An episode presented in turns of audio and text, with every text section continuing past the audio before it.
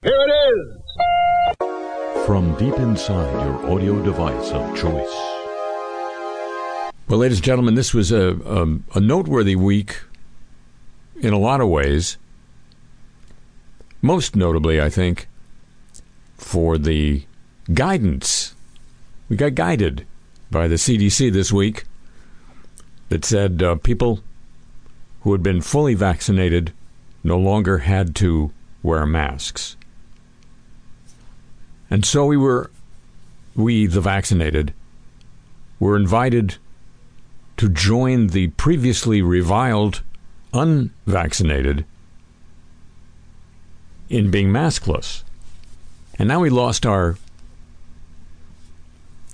our uh, our, our ability to feel superior to them because now you couldn't tell us apart.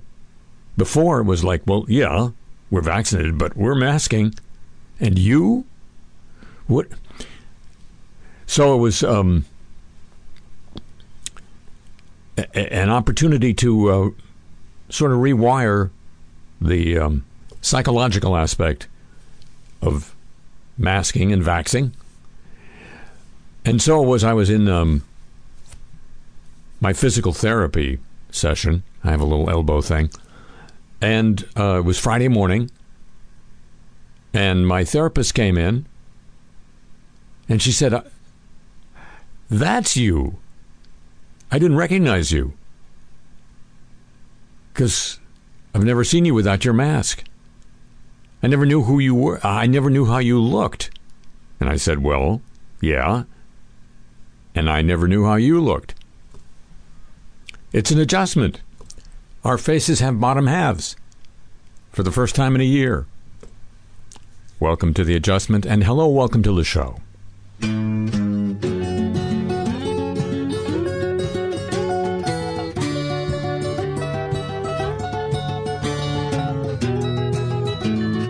I've just seen a face, I can't forget the time or place where we just met. She's just the girl for me, and I want all the world to see we've met.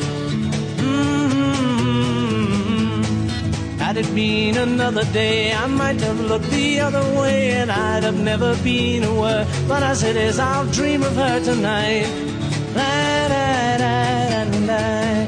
Falling, yes, I am falling, and she keeps calling me back again. I have never known the like of this. I've been alone and I have missed things and kept out of sight. But other girls were never quite like this. Da, da, da. Falling, yes, I'm falling, and she keeps calling me back again.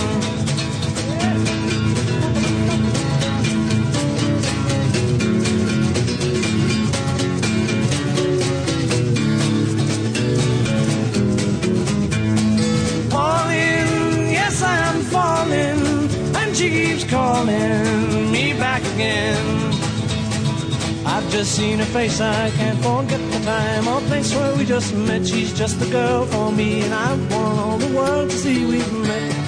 Mmm, la la la. Falling, yes, I'm falling, and she keeps calling me back again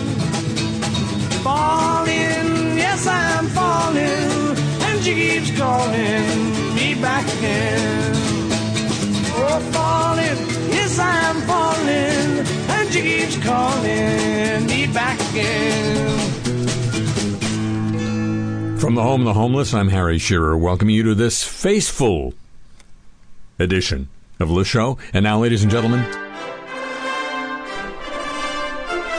news of the Olympic movement.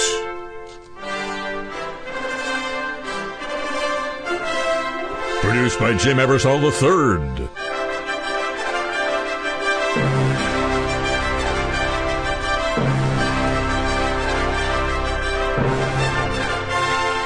Well, Rafael Nadal has raised doubts about his participation in this year's Tokyo Olympics amid the pandemic. He said this week he has to be flexible and cannot give a clear answer until he organizes his schedule for the year. This is what, May? Japan has extended its state of emergency in Tokyo and three other areas until the end of May. Country battles a surge in COVID cases, raising questions about whether the games should go ahead. Nadal, he won a singles gold in Beijing 2008, added a doubles title in Rio eight years later, said he's yet to firm up his plans on traveling to Tokyo. The Olympic torch relay is being pulled off the streets in Hiroshima Prefecture as the cases rise in Japan. Hiroshima Governor Hidehiko Yuzaki said that a ceremony this coming week without the relay will still take place. This is the sixth change to the relay from rerouting to cancellation in the last several weeks. Certain there will be no relay on public streets in Hiroshima, since we're all trying to reduce going out. And how to do the ceremony without the relay on the streets is still being discussed with the organizers, the uh, Hiroshima governor said. The relay is heavily sponsored by Toyota and Coca Cola, has proceeded, despite some calls a year ago to cancel it, to save money. The uh, president of the IOC, Thomas Bach, was forced this week to call off a trip to Hiroshima to greet the torch. Hello, torch. That was possibly an embarrassing move, since uh, the IOC and local organizers are still saying the Olympics will be safe and secure for fans and athletes. Yuzaki, the governor in Hiroshima, said the cases were rising at such a rapid pace that it could become an emergency situation unless people curbed their activities.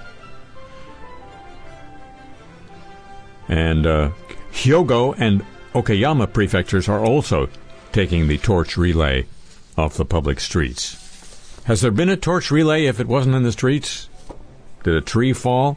Serena Williams is facing a difficult decision after the announcement that overseas spectators would not be able to attend the Olympics. Speaking to reporters in Rome, where she's preparing for the Italian Open, Williams said she might not compete in Tokyo if she's unable to bring her daughter, a three year old named Olympia.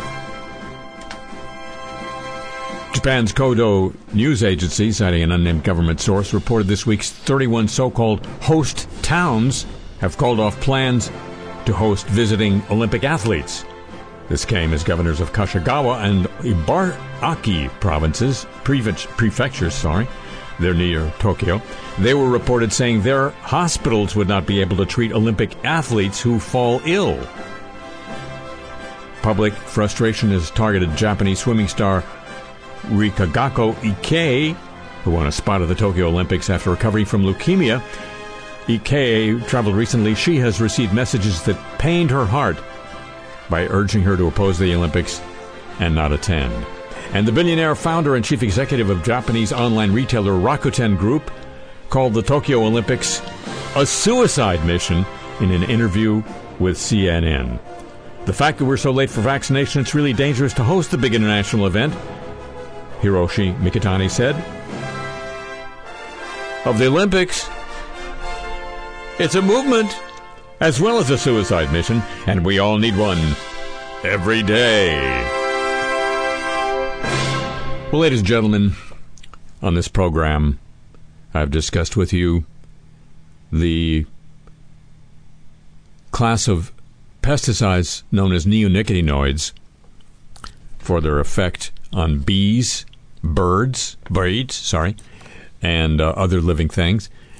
We've also um, I think, shared on this program some news of the uh, marked reduction in the population of monarch, iconic, I think they're called officially, iconic monarch butterflies. Well, this is the week those two stories came together in an embrace. Recently published study suggests that one of the world's most common pesticides may be contributing to the decline of the most loved butterflies. University of Guelph researcher Ryan Norris. Is there a University of Gibelline? No. Conducted one of the first real world studies on monarch butterflies and so called neonic pesticides. He says the chemical seems to reduce the number of eggs that successfully hatch. This is from the Canadian press. Who's building in Gaza wasn't blown up this week. It's the first field evidence that neonics can have a negative impact on larval survival of monarchs. researcher Norris said in an interview. Monarchs undergo one of the one of nature's most remarkable migrations, migrating all the way from Canada to Mexico and back. What does that suggest? But their numbers have declined more than 80% over the past two decades. Scientists are trying to find out why. Before it's too late, I guess. Neonics pesticides are widely applied to common crops such as corn, but they often drift onto other plants, including milkweed. That's what monarchs depend on. Just for nesting and food is all. Monarchs actually prefer milkweed that grows alongside or within cultivated cultivated fields, says Norris. We don't know why, but that's where they get hit the hardest with the with your neonics. The research was published in the Journal of Animal Ecology. Norris and his colleagues worked with a farmer in Ontario. The farmer planted one half of a small plot with corn seed that had only been treated with a fungicide, and the other half with corn that had been treated with Clothlandian. Clothland, Clothiandian. Clothiandian. I'm going to try this again. Clothianidin. It's common neonic. It's so common I don't know how to say it. Milkweed was deliberately planted along with the corn to attract monarchs. Over two years, the scientists found that the monarch eggs on the neonic plot had a 3% less chance of successfully hatching. Norris says that sounds small, but with the large number of eggs monarchs lay, it adds up to big numbers. It could easily mean millions of larvae that are dying each year, he says, because of the neonics. Three years ago, Health Canada proposed to tightly restrict the use of neonics, including a ban on all outdoor applications of clothianidin. There you go. It is currently reevaluating, reevaluating that stance and is expected to announce an updated decision next spring. So monarchs hang, just hang there, hang loose. Millions of monarchs migrate each winter to a small area of mountaintop forest in central Mexico. Scientists estimate their population there by measuring the area of trees turned orange by the clustering butterflies. That area has shrunk to just over two hectares, down 25% from last year, according to the Center for Biological Diversity. Monarchs are considered a species of special concern in both Canada and Mexico. I guess they just fly over the United States, so, you know, just regular concern. And now, it's time for me to read the trades for you.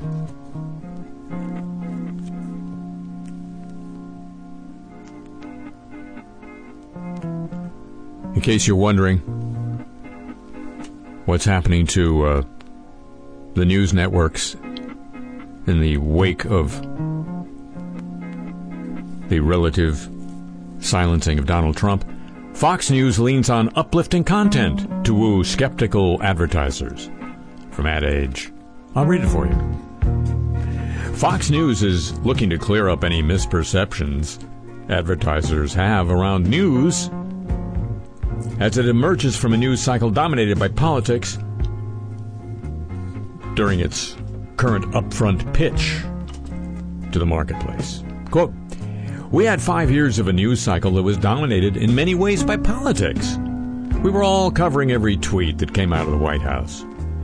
We're all feeling very good about heading into a news cycle that has room for other topics, like sports, news, and entertainment, says Jeff Collins, Executive VP of Ad Sales at Fox News.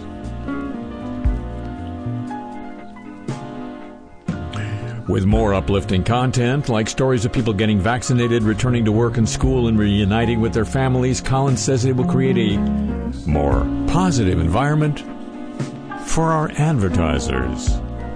Unquote. The hope is, as the news becomes a more positive environment, that there will be areas that are more contextually relevant and desirable for brands, he says.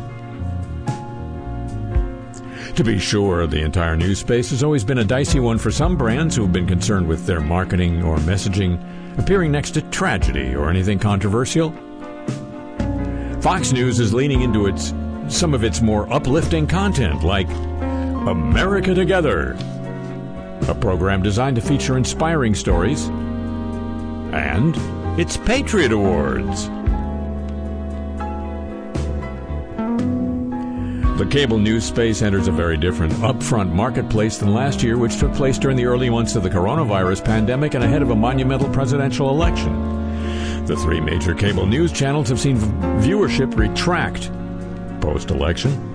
In April, Fox News averaged 2.2 million viewers total in prime time, down 39% from the prior year.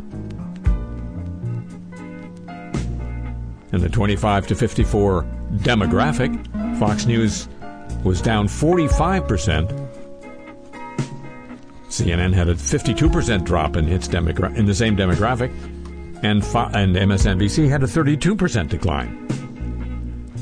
Fox News saw an influx of younger skewing brands buy into the network at the height of the political cycle. Collins says those advertisers are embracing programming like its late night show Gutfeld, which debuted last year. You probably didn't know about that. Oh, sorry, last month. The network also highlighted the upcoming launch of Fox Weather as a place for brands to be able to do integrations that isn't a hard news environment.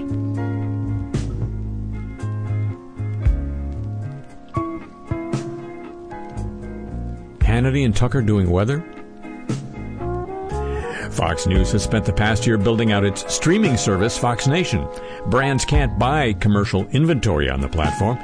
The network will learn to partner with markets for integrations into the content for the first time. That's even better than ads, don't you think? Just integrating into content.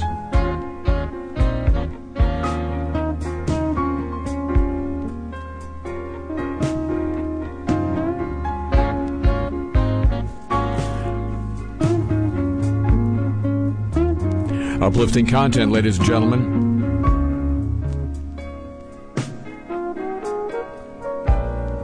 I think that actually was uplifting content. Me reading the trades for you. Copyrighted feature of this broadcast. And now, another chink in the musk. Federal safety regulators are sending a team to California to investigate a fatal freeway crash involving a Tesla. This is just after authorities near Oakland arrested a man in another Tesla rolling down a freeway with no one behind the steering wheel.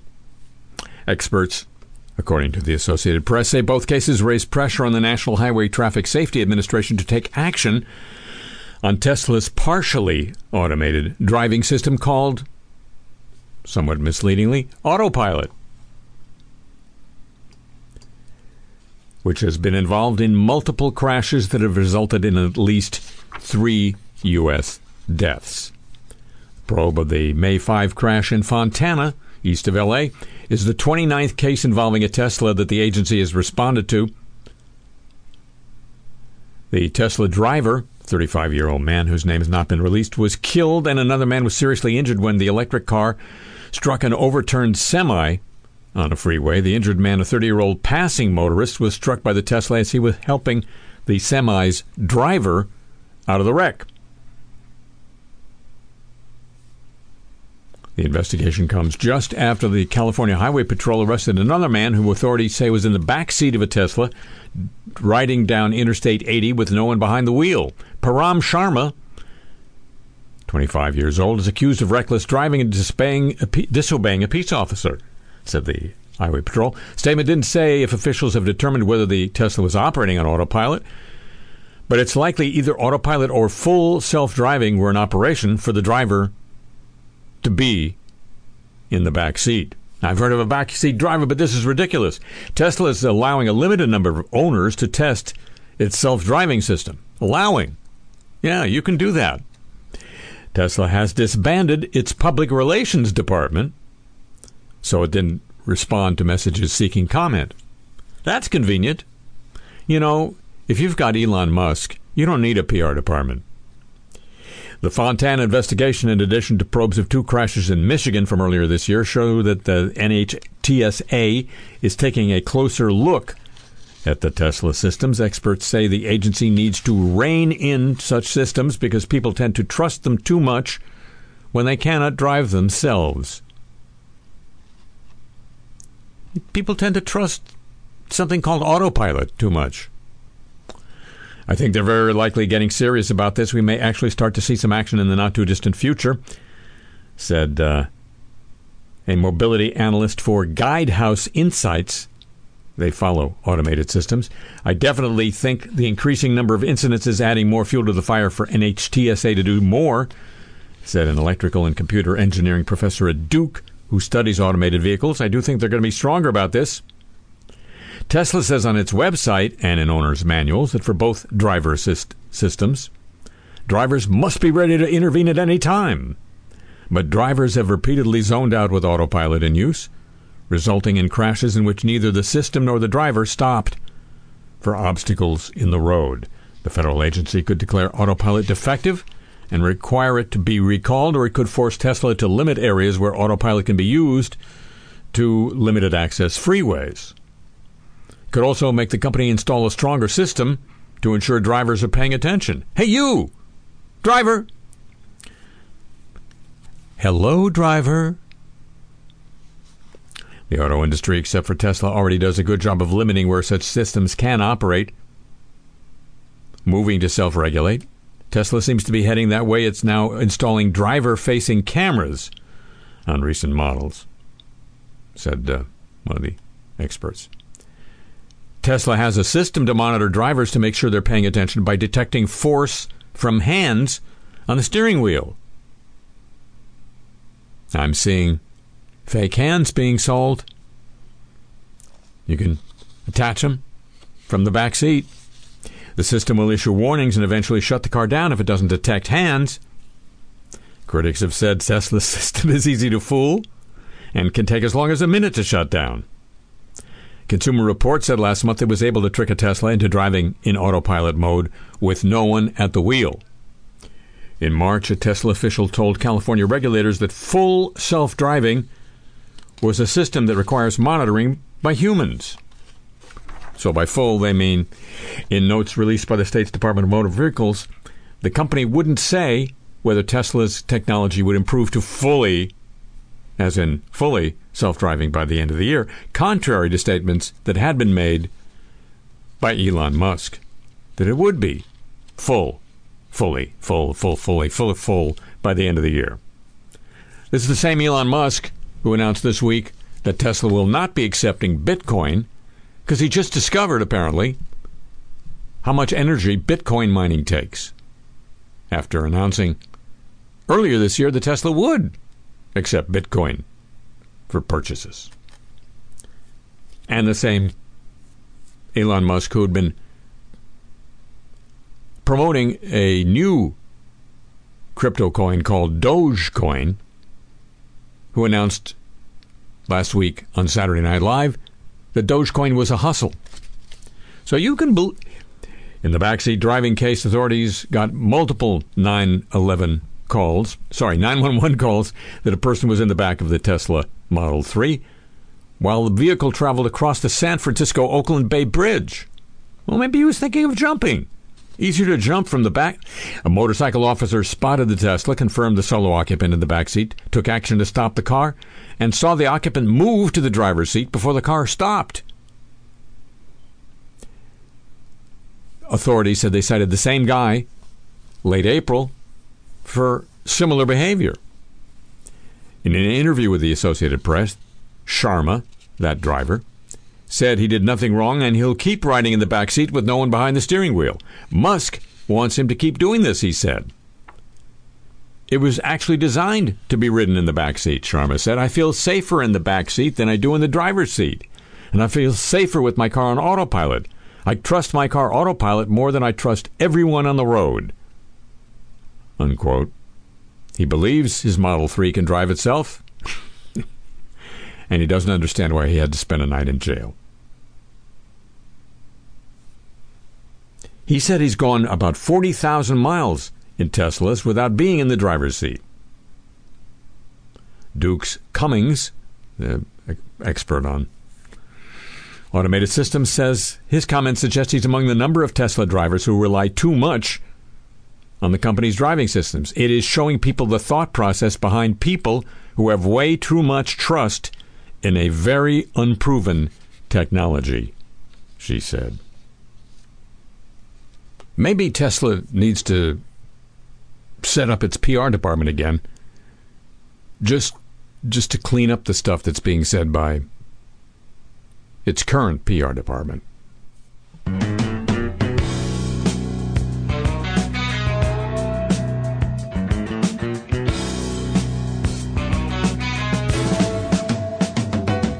Whenever I see your smiling face, I have to smile myself because I love you.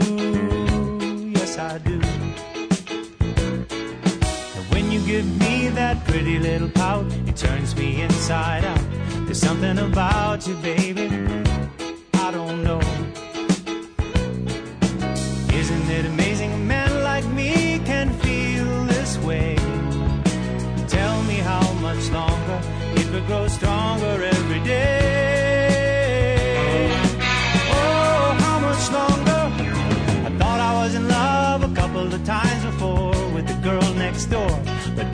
long before I met you.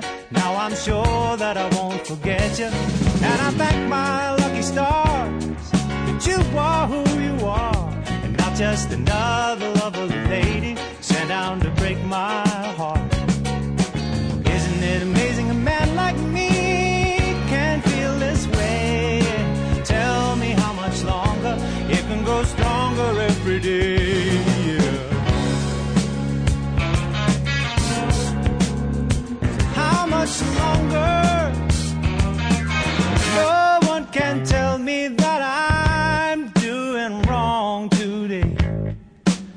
Whenever I see you smile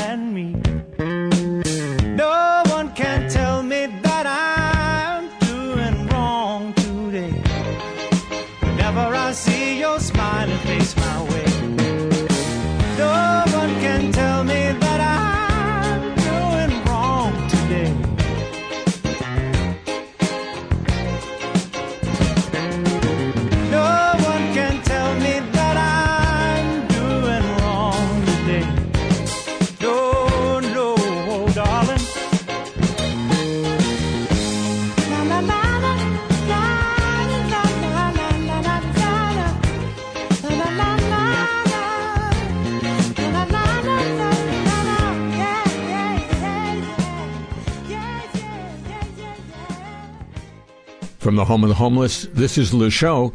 And now, I just want to say one word to you. Just one word. Yes, sir. Are you listening? Yes, I am. Microplastics. Think about it. Will you think about it? Yes, I will. Enough said. new place to have found microplastics this week instant rice. I said instant rice. Packs of instant rice contain up to 13 milligrams, about five, ten thousandths of an ounce, of microplastics. This highlights the need for more to be done to limit plastic content in food, says the Brisbane Times of Brisbane, Australia. Best place for it. Researchers from the Queensland Alliance for Environmental Health Sciences at the University of Queensland, best place for it, set out to look at how much microplastic was in all forms of rice available to consumers. Lead author said they found regular uncooked rice had about 3 to 4 milligrams for every 100 grams, for about 13 parts per million of rice in the samples they tested, while it jumped to 13 milligrams, about 5 ten thousandths of an ounce for instant rice, about 130 parts per million. That's 10 times more in the instant rice. We looked at a consumer store bought rice, so we sourced all our samples from stores in the same way consumers would buy them, the lead author said. Rice is a staple food around the world, so it's important we understand the quantity of microplastics we could be consuming, he said. Researchers looked for a number of plastics, your polyethylene, as well as plastics used in clothing and food production. He said they suspected the plastics came from a range of sources, from the packaging to the harvesting process. In the case of instant rice, the researcher theorized that it underwent more processes before appearing on shelves. The big trouble here is, he says, we still don't actually know what a safe level of microplastics is. There's no standard to point to. But this is the first time we can prove exposure to microplastics by rice consumption. In a recent article in Sustainability, that's a publication, not a way of life, scientists from Reykjavik University, University of Gothenburg, and the Icelandic Meteorological Office described their finding of microplastic in a remote and pristine area of Vatnajökull Glacier in Iceland. It's Europe's largest ice cap. You're welcome. You can use that on Jeopardy. Microplastics may affect the melting and remember to say what is.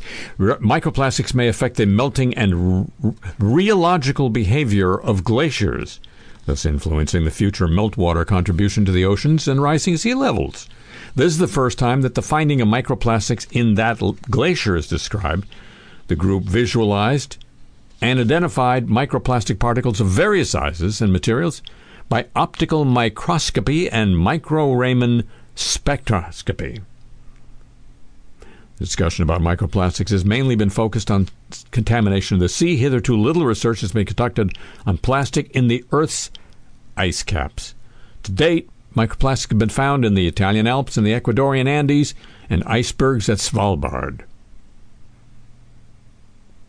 Findings confirm microplastic particles are distributed through the atmosphere.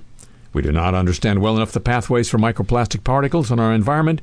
Is the pa- plastic carried by snow and rain? We need to know more about the causes. The samples we took are from a very remote and pristine location in this glacier with no easy access, so direct pollution from human activity is unlikely, say the researchers. But the good news, ladies and gentlemen, is microplastics will find a way.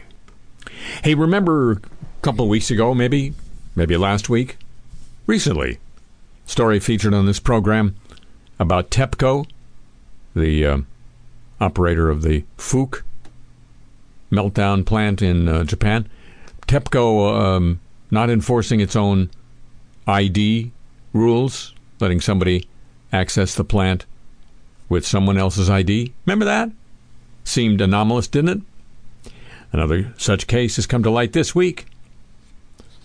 Improper use of an ID card to gain access to a key area at a nuclear power plant. This time in Niigata Prefecture. But same company, TEPCO, Tokyo Electric Power, says a partner firm's worker mistakenly showed a guard his father's ID card to enter a zone surrounding a protected area at its Kashiwazaki nuclear plant. This is some time ago, August 2015. His father was also working for the firm. Identity verification is, of course, required to access certain areas to prevent terrorist acts and for other security reasons. TEPCO officials say this, this is now. How are they? Why are they only? TEPCO officials say the security guard who saw the pass had a strange feeling about the photo, but he still allowed the worker to enter.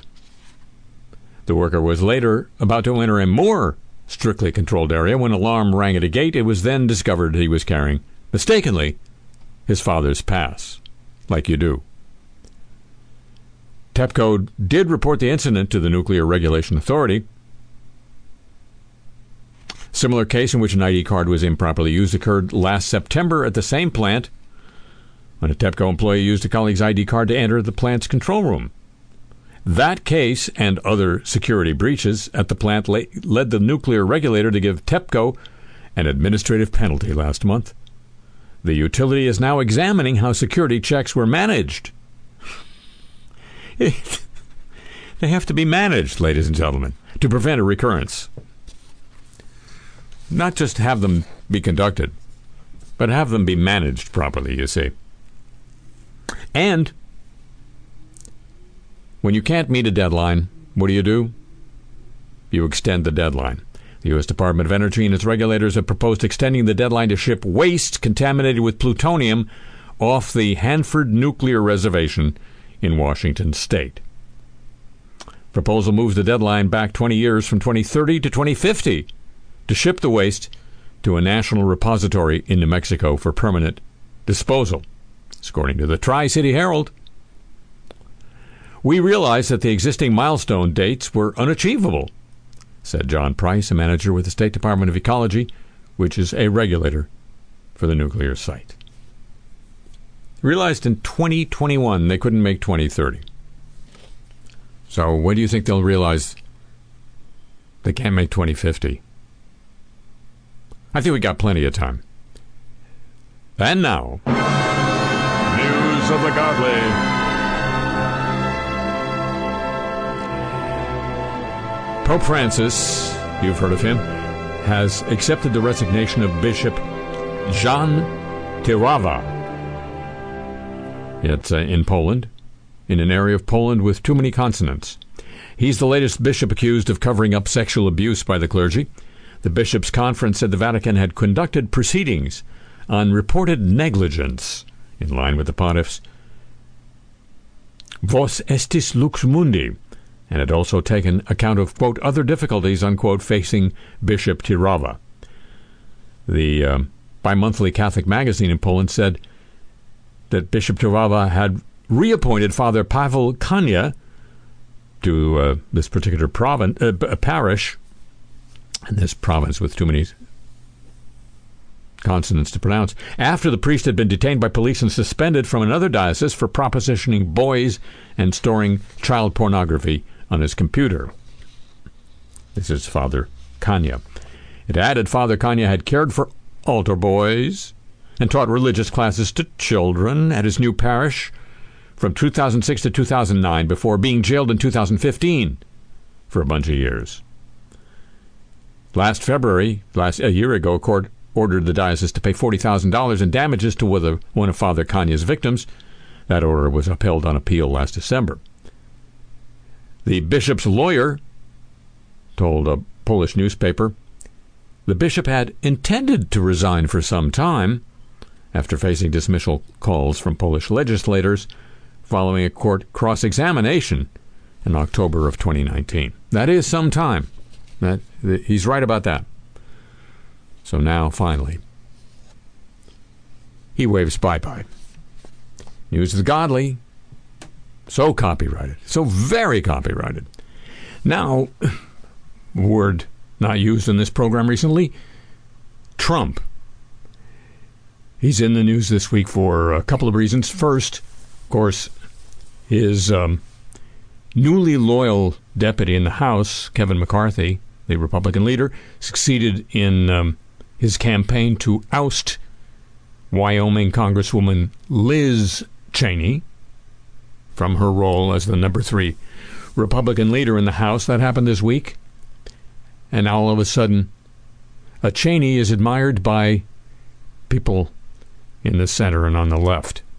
Here's the old switcheroo. And toward the end of the week, those who hadn't noticed that uh, Donald Trump deplatformed by Twitter and Facebook, now has his own blog, which his fans can try to quote from on Twitter and Facebook, try to get him some uh, of that oh so wonderful public attention again.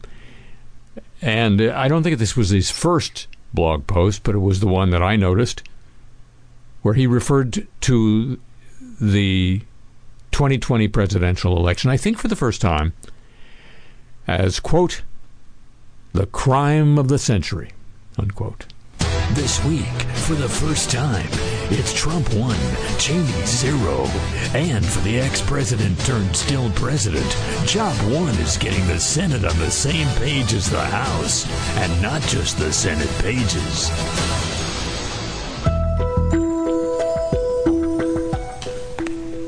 So, Mitch, you ever seen so much marble on one floor?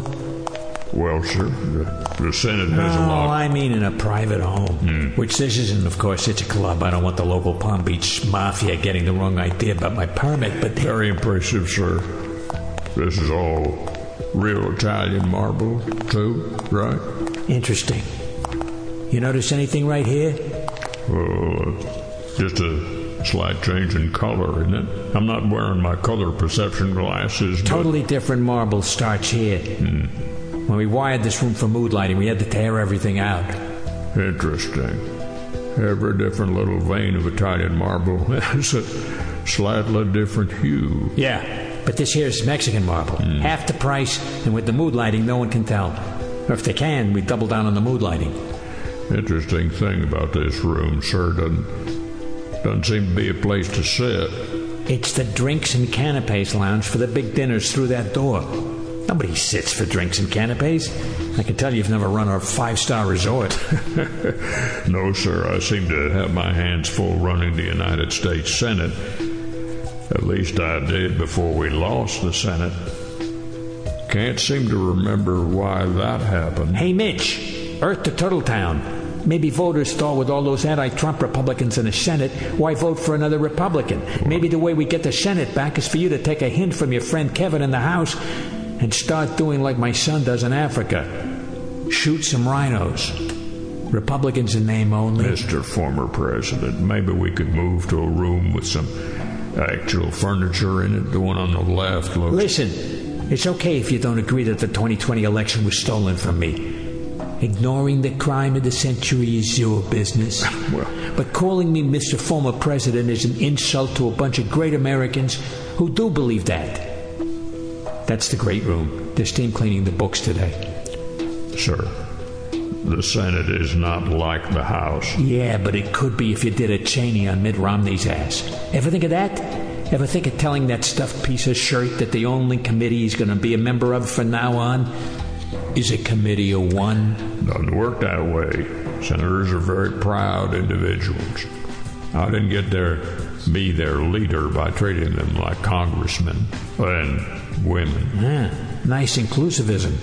Look, Mitch, you and I, unlike our friend Kevin in the House, we got something in common. He wants something he never had the speakership. Mm-hmm. You and I both want back what we used to have. It was taken from us. Your task this week is to get me a Republican Party in the Senate as united behind me as I am. Can you do it? Well, sir, I, I'll have to spend a few days seeing what I can do for you. Okay. And the next time you come down here, I'll get us a room with chairs. New team, new tasks, same mission. We're gonna make the crime of the century great again. Now, Florida is his boardroom. The Mar Apprentice. This week, all his favorite dishes are best served cold.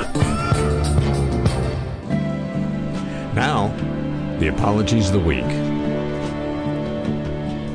So sorry. A 16 year old American Idol contestant has dropped out of the singing competition after a video circulated of him sitting next to someone wearing what appears to be a Ku Klux Klan hood.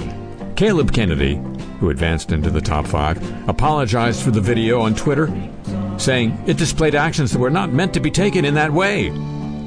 His mother, Anita Guy, Anita Guy, told local newspaper that the video was filmed when Kennedy was 12 and had been taken out of context. She said Kennedy had been imitating characters from the film The Strangers Prey at Night. The University of South Carolina has accepted the resignation of Bob Caslen after the embattled former leader of the school admitted he plagiarized part of a commencement speech. The uh, chairman of the board of trustees had accepted his resignation. Caslen said he was truly sorry for sharing a quote from Admiral M- William McRaven, who oversaw the successful raid that targeted and killed Osama bin Laden. The quote from McRaven comes from his now famous speech to grads at the University of Texas in 2014. Caslen acknowledged he delivered two paragraphs without attribution.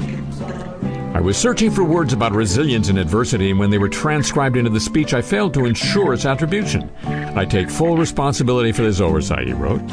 Sorry, sorry, sorry. That isn't all he did wrong. During the same address, he congratulated he congratulated graduates of the University of California instead of the school he was president of, South Carolina. The university board had refused his verbal offer of resignation last weekend. He faced criticism when he was hired. Some students and faculty said the retired general in U.S. military academy lacked qualifications for the top university job, such as research credentials, a doctoral degree, and an ability to name the school he ran. Dateline London, UK Prime Minister Boris Johnson apologized this week for the deaths of 10 civilians during military operations half a century ago in West Belfast, Northern Ireland, a day after a coroner's court determined they were innocent victims. He told the First Minister and Deputy First Minister of Northern Ireland in a phone call the events of August 1971 in the Belfast neighborhood of Ballymurphy were tragic. Quote, the Prime Minister apologized unreservedly unreservedly on behalf of the UK government for the events that took place in Ballymurphy and the huge anguish that the lengthy pursuit of truth has caused the families of those killed. Unquote, the Prime Minister's office. The killings occurred as the British Army confronted protesters during the early days of the sectarian conflict that became known as the Troubles. High Court Justice Sean Keegan ruled this week all of the victims were entirely innocent and weren't engaged in paramilitary activity at the time they were shot. The dead included a mother of eight, a Catholic priest, and a World War II veteran. Speaking of priests, two years after a priest pleaded guilty to molesting an altar boy, the Diocese of Lafayette, Louisiana, has formally apologized to the victim and his family.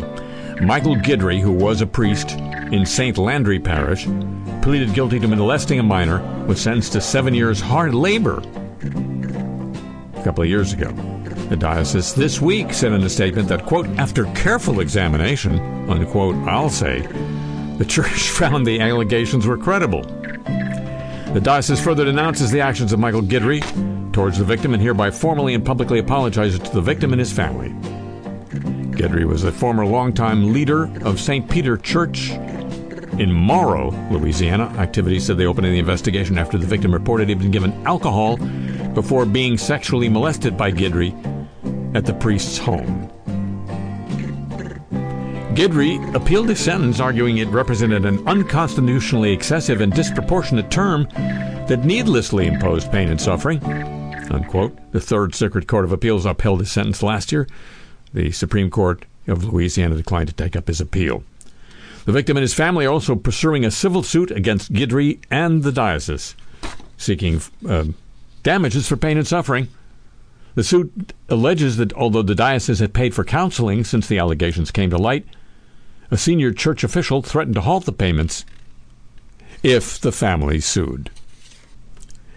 Chicago Blackhawks play-by-play announcer Pat Foley apologized this week for making an on-air remark about quote putting a bullet in my head unquote during the team's season finale against the Dallas Stars. Foley has been calling away games remotely this season. During the third period, he praised the players for playing through difficult COVID 19 protocols on the road without needing to have a game rescheduled. He mentioned that players were limited at their hotel room and the rink, couldn't go out to dinner or visit family, had a lot to deal with a lot of boredom. Had I been traveling with the team this year, I might have put a bullet in my head. He said during the Stars' five to four overtime win, I would have had access to the player lounge. He apologized on air during overtime for the imagery. I wish I didn't say that. I'm sorry if I offended some folks. I, apparently I did, so I apologize. That's an apparent apology. Joshua Wolf Shenk, editor in chief of Believer magazine and executive director of the Black Mountain Institute, resigned after he exposed himself to staff during a Zoom meeting in February. This came out in sorry, this was appeared this was reported in the Los Angeles Times this week. So they still have one. According to the Times, Shenk was soaking in a bath to relieve nerve pain related to fibromyalgia during a Zoom call with about a dozen staffers from the magazine and the Black Mountain Institute. Though Shenk was wearing a mesh shirt on top, he stood up during the call to go change to go charge his computer from the bathtub. Always a good idea. It's all. It's a bunch of good ideas actually, and uh, without turning off the camera or covering the lower half of his body, thus exposing himself to the people on the call. He pulled a Toobin By late March, the publisher of the magazine, a literature, arts, and culture publication from a literary arts center at the University of Nevada, Las Vegas, had been informed that Shenk resigned due to the incident, according to the Times. Spokesperson for the Institute confirmed that Shenk had resigned, but declined to comment further on personnel matters. In a goodbye letter to staff, Schenck apologized for making, quote, a dumb, reckless choice to disregard appropriate setting and attire for a Zoom meeting, according to the Times. Quote, I crossed a line I can't walk back over. I sorely regret the harm to you and by extension to the people we serve. I'm sorry. Unquote.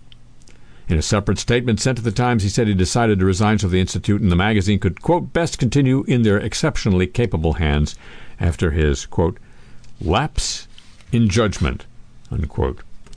The Vermont Senate has joined the House.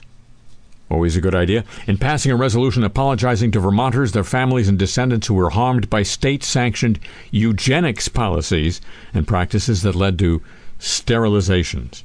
Some Vermonters of mixed French Canadian and Native American heritage, as well as poor rural white people, were placed on a state sanctioned list of, quote, mental defectives and, quote, degenerates, unquote, and sent to state institutions. Some had surgery after Vermont in 1931 became more of one, one of more than two dozen states to pass a law allowing sterilizations for, quote, human betterment, unquote.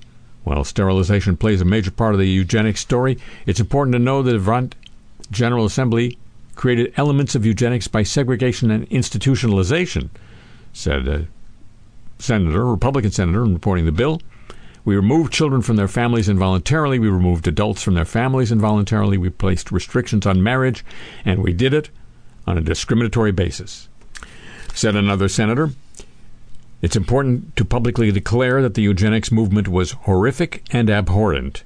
Healing can only begin after a sincere apology and a commitment to do better, she said. Chrissy Teigen has publicly apologized to Courtney Stodden after being accused of bullying them. There's your pronoun for you. A decade ago, including telling Stodden to take their own life. 26 year old Stodden recently called out multiple celebrities in an interview with the Daily Beast for harassing them on off social media when they were a teenager. She wouldn't just publicly tweet about wanting me to take a dirt nap, but would privately DM me and tell me to kill myself. Things like, I can't wait for you to die, Stodden alleged of Teigen. Teigen addressed the tweets and publicly apologized on Twitter. Not a lot of people are lucky enough to be held accountable for all their past BS in front of the entire world. I'm mortified and sad at who I used to be. I was an insecure, attention seeking troll. I'm ashamed and completely embarrassed at my behavior, but that's nothing compared to how I made Courtney feel. I've worked so hard to give you guys joy and be, be beloved, and the feeling of letting you down is nearly unbearable. Truly. I'm so sorry I let you guys down. I'm so sorry, sorry Courtney. I will forever work on being better than I was 10 years ago, one year ago, six months ago. Yes, she said that Courtney should kill himself. I don't write them, but I do voice them.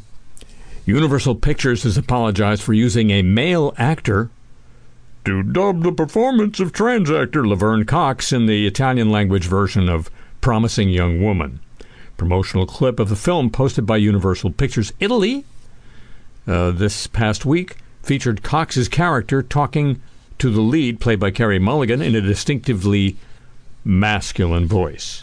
The orange is the new black star was dubbed into Italian by the deep tones of Italian voiceover actor Roberto Pedicini. Italian viewers took to social media in outrage, forcing the studio to change the audio. In a statement to The Guardian, which originally reported the story, a spokesman for Universal said the studio was, quote, deeply grateful to the transgender community for, quote, opening our eyes to a bias that neither we nor many in our industry had recognized. While there was no malicious intent beside, behind this mistake, we are working diligently to fix it. We have begun redubbing Miss Cox's voice with female actors in our international territories and are pushing back release dates to ensure the correct version is available. UP said it was sorry for the pain caused, but are thankful that we can address the situation on this film and prevent similar mistakes from happening again on future projects. And Dayline, Louisville, Kentucky, a former Louisville police detective will spend one year in prison after admitting this week that his lies and improper conduct helped cause two people to be convicted for slayings they didn't commit. Mark Handy said those facts are true after the judge, Olu Stevens, read him the allegations behind charges of perjury and tampering with physical evidence. Under the terms of the plea agreement, Handy will not be able to ask for probation for his one year prison sentence. He declined to speak to the victims, Edwin Chandler, one of whom was there. He spent nearly a decade for a murder he didn't commit after Handy lied to a jury in his 1995 murder trial. I'm not happy with our justice system, Chandler said in a press conference after the briefing. He said one year in prison was not enough for what Handy did. Handy acknowledged he tampered with physical evidence by erasing an interview in a separate case. He apologized before the judge ruled in August, Handy apologized for his actions and to Chandler. I know words are not worth much, Handy said. From the day I learned that Mr. Chandler had been wrongfully convicted, I've been sick, ill. I can only apologize to him with all my heart and hope he can find some type of forgiveness. He said he lives his life now trying to make amends. Unquote. I guess that's a that's a um, handmade form of adult diaper. The apologies of the week, ladies and gentlemen, a copyrighted feature of this broadcast.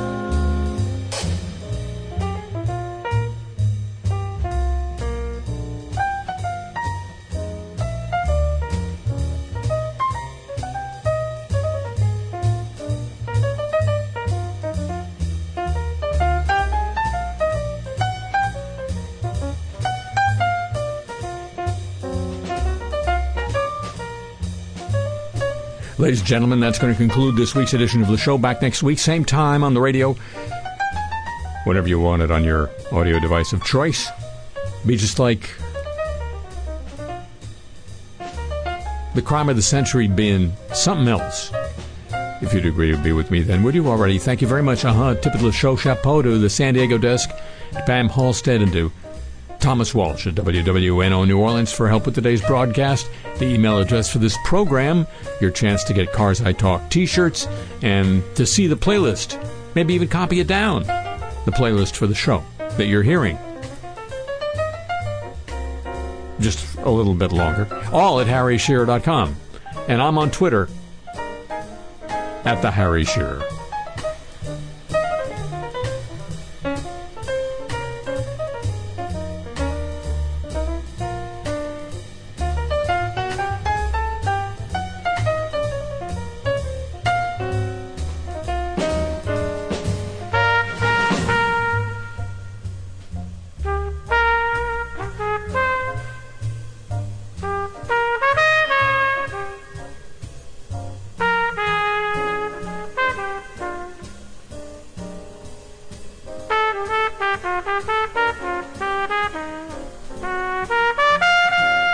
Show comes to you from Century of Progress Productions and originates through the facilities of WWNO New Orleans, flagship station of the Change is Easy radio network. So long from the home of the homeless.